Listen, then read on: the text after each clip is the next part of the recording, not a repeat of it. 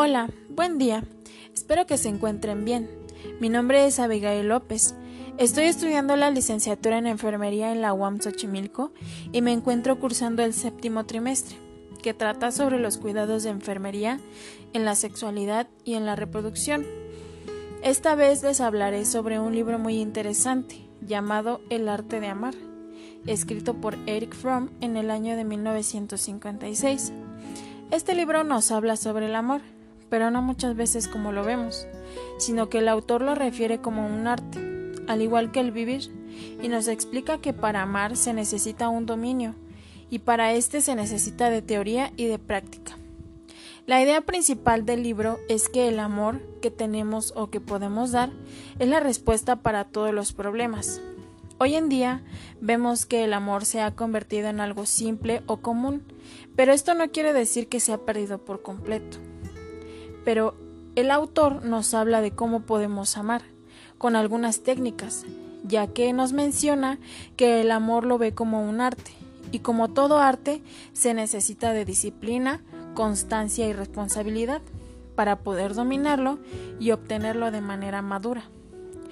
Y bien, para poder hablar sobre los aspectos del amor, el autor nos divide su libro en cuatro capítulos, de los cuales desarrollaré las ideas principales de cada uno de ellos.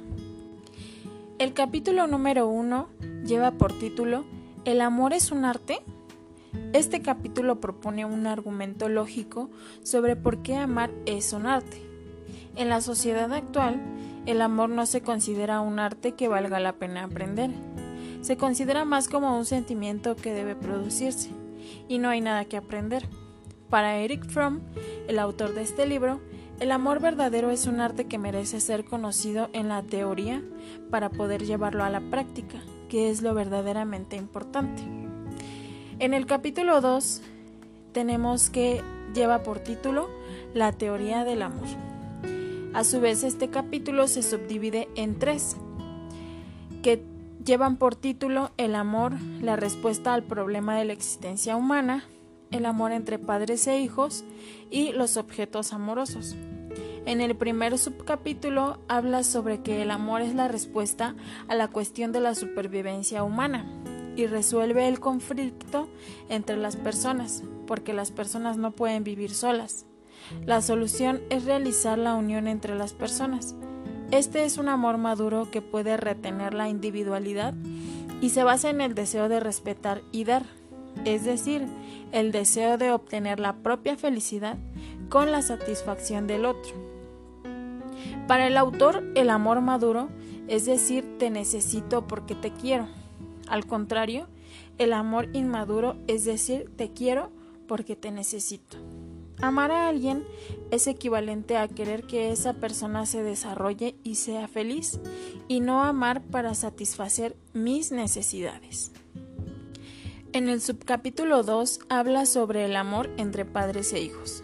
Aquí menciona que la figura materna y paterna es vital para el crecimiento humano y el equilibrio mental. La madre representa el amor incondicional y tiene influencia en los primeros años de vida del niño.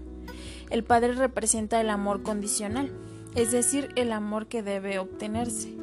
Este amor se vuelve importante entre los 8 y los 10 años.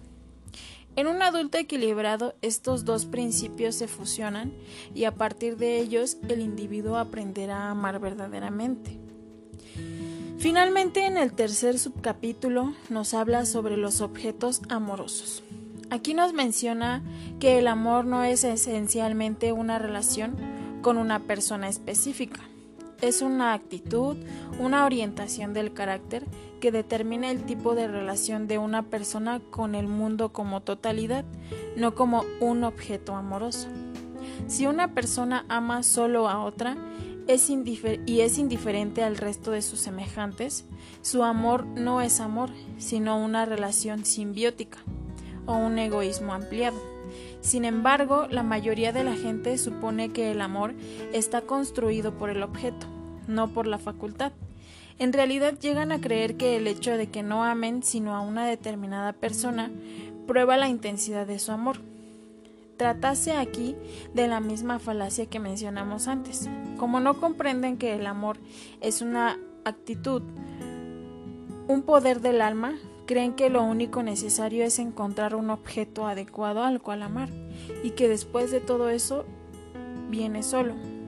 El autor menciona que existen tipos de amor dependiendo de la clase de objeto que se ama y describe cinco tipos de amor. El primer tipo de amor es el fraternal.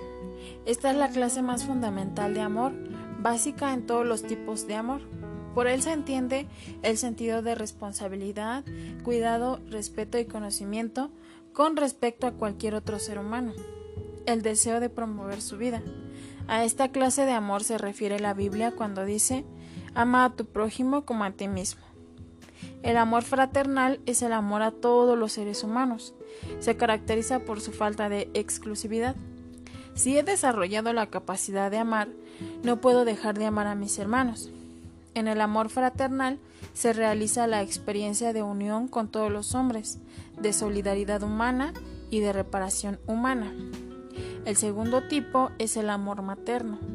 Es una afirmación incondicional de la vida del niño y sus necesidades. La afirmación de la vida del niño representa dos aspectos. Uno es el cuidado y la responsabilidad absolutamente necesarios para la conservación de la vida del niño y su crecimiento. El otro aspecto va más allá de la mera conservación. Es la actitud que inculca en el niño el amor a la vida, que crea en el sentimiento es bueno estar vivo, es bueno ser una criatura y es bueno estar sobre esta tierra. Estos dos aspectos del amor materno se expresan muy circundantemente en el relato bíblico de la creación. Dios crea al mundo y al hombre. Esto corresponde al simple cuidado y afirmación de la existencia. Ambas actitudes ejercen un profundo efecto sobre la personalidad total del niño, indudablemente. En cuanto al tercer tipo de amor está el erótico. Este es el anhelo de fusión completa, de unión con una sola persona. Por su propia naturaleza es exclusivo y no universal. Es también quizá la forma de amor más engañosa que existe. En primer lugar, se lo confunde fácilmente con la experiencia explosiva de enamorarse, el súbito derrumbe de las barreras que existían hasta ese momento entre dos, dos desconocidos. Pero como señalamos antes, tal experiencia de repentina intimidad es por su misma naturaleza de corta duración. En el amor erótico hay una exclusividad que falta en el amor fraterno y en el materno. Ese carácter exclusivo requiere un análisis más amplio. La exclusividad del amor erótico suele interpretarse erróneamente como una relación posesiva. Es frecuentemente encontrar dos personas enamoradas la una de la otra que no sienten amor por nadie más. El amor erótico es exclusivo, pero ama en la otra persona a toda la humanidad, a todo lo que vive. Es exclusivo solo en el sentido de que puedo fundirme plena e intensamente con una sola persona. El amor erótico excluye el amor por los demás solo en el sentido de la fusión erótica, de un compromiso total en todos los aspectos de la vida pero no en el sentido de un amor fraterno profundo. El siguiente tipo de amor es el amor a sí mismo, donde el autor menciona que en muchas ocasiones este amor se puede llegar a confundir con narcisismo. Sin embargo, amarse a sí mismo no es ninguna señal de egoísmo, ni tampoco excluye el amor a los demás. Ambos están íntimamente ligados.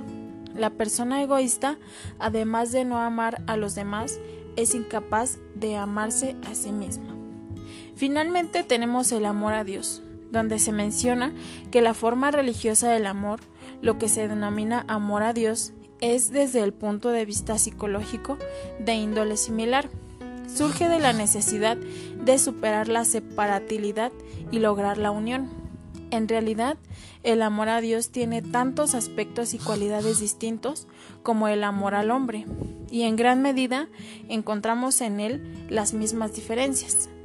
El hablar del amor a Dios se puede establecer un paralelismo entre este y el amor entre padres e hijos, que está muy relacionado con el grado de madurez de la persona. Así, El amor de Dios en su aspecto materno se representa como una agracia incondicional.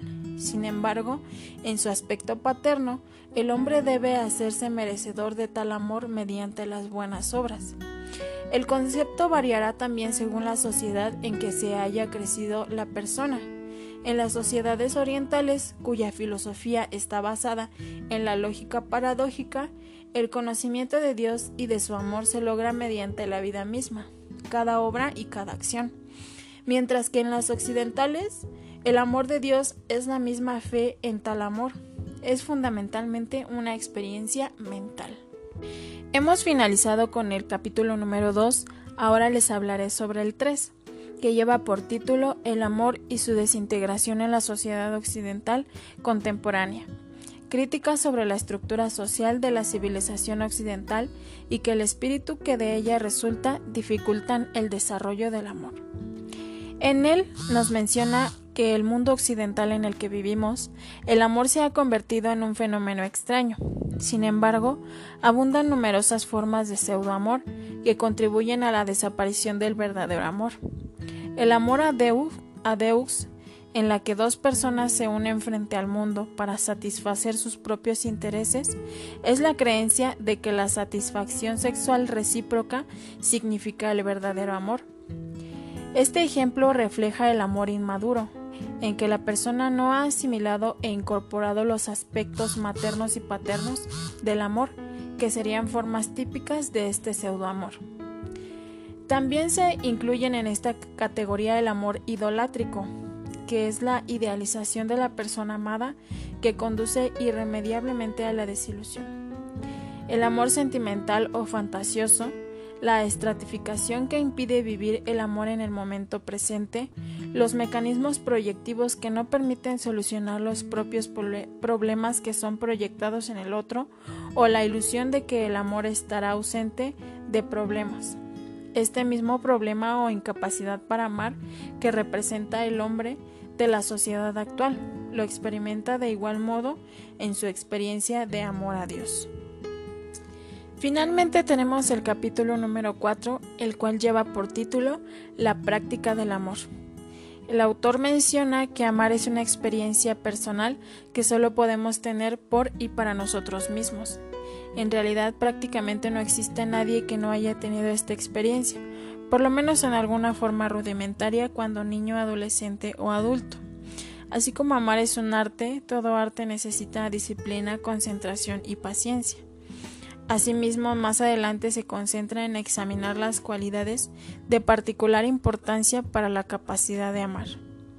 De acuerdo con lo dicho sobre la naturaleza del amor, la condición fundamental para el logro del amor es la superación del propio narcisismo que impide observar la realidad de forma objetiva.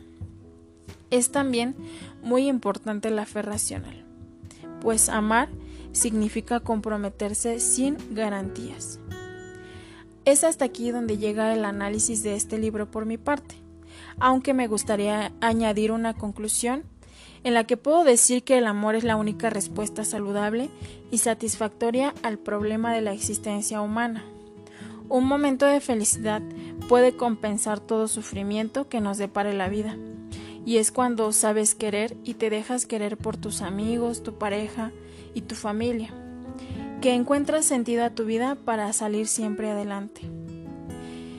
Para hablar del amor como un arte se debe aprender para poder ejercitarlo con maestría y profundidad. No es solamente un deseo o un impulso, es mucho más que todo esto. Y es que no hay nada más fácil que querer. Lo difícil es mantener viva la llama del amor cuando se pierde la pasión inicial del enamoramiento. El amor es energía, pero no basta con sentirlo, sino que también hay que cuidarlo y alimentarlo para poder vivirlo y experimentarlo. Es aquí donde termina este análisis del libro, esperando que haya sido de su agrado y así me despido esperando que tengan un buen día. Muchas gracias.